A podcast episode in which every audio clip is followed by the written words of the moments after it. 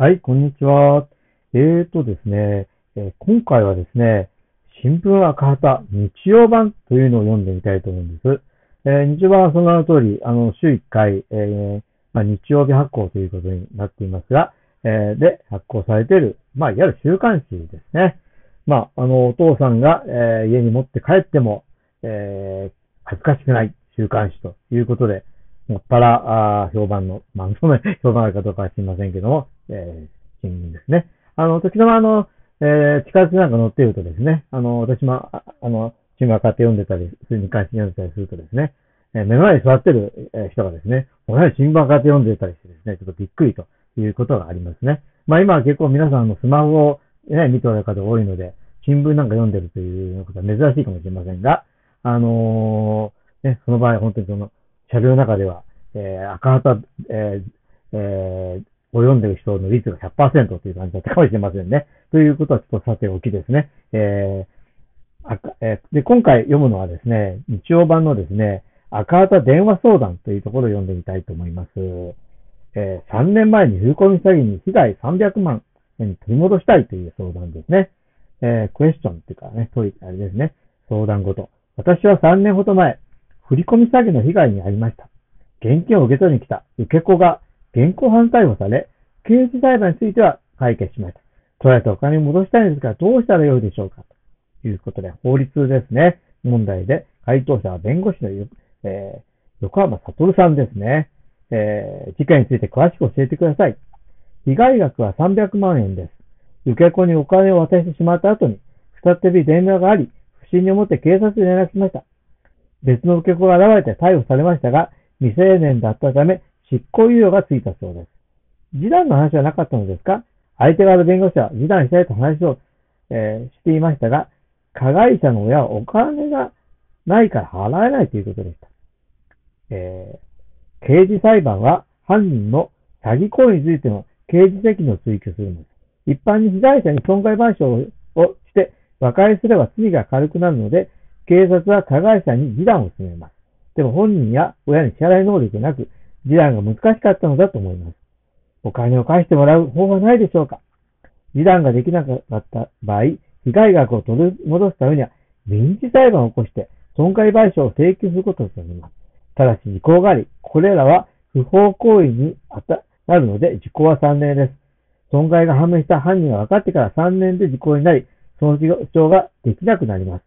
また、裁判で判決が出ても、相手にお金なければ全額取り戻せるとは限りません。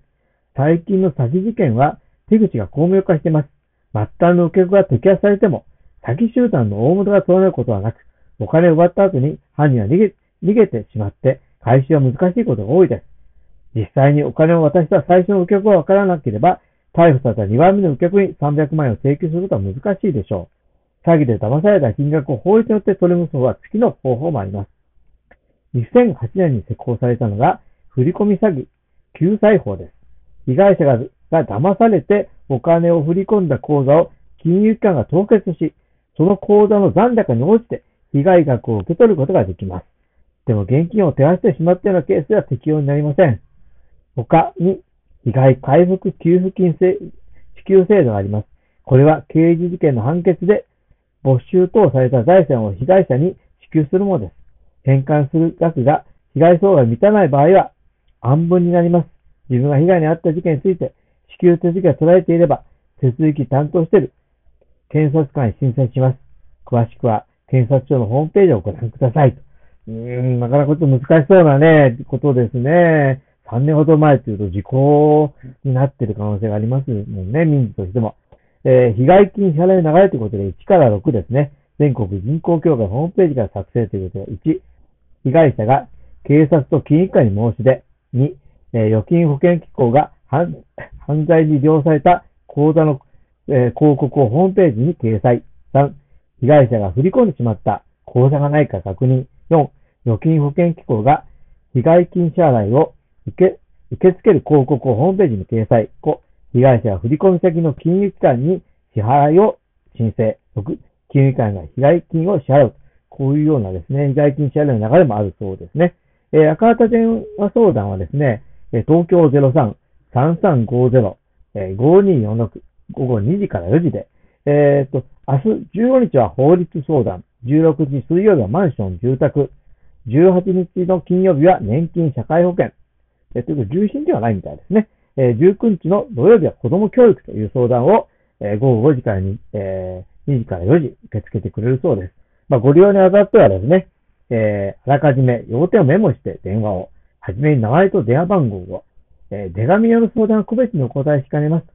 えー、プライバシーを考慮し、内容は一部修正していますということで、えー、この赤旗電話相談、えー、まあ、えー、困った時にね、ここに相談すると。まあ、あるいはあの、お近くのですね、えー、共産党の支部や市議さんに相談するというのもありかと思います。本当に困った時は共産党と、ね、あのー、いうのが一つの合言葉のように、えなっていますので、え、もしね、本当にお困りごとがありましたら、日本共産党に、え、ご相談ください。ということで、え、今回は新聞赤旗日曜版、え、をご紹介させていただきました。え、日曜版はですね、毎週日曜日に発行しておりまして、え、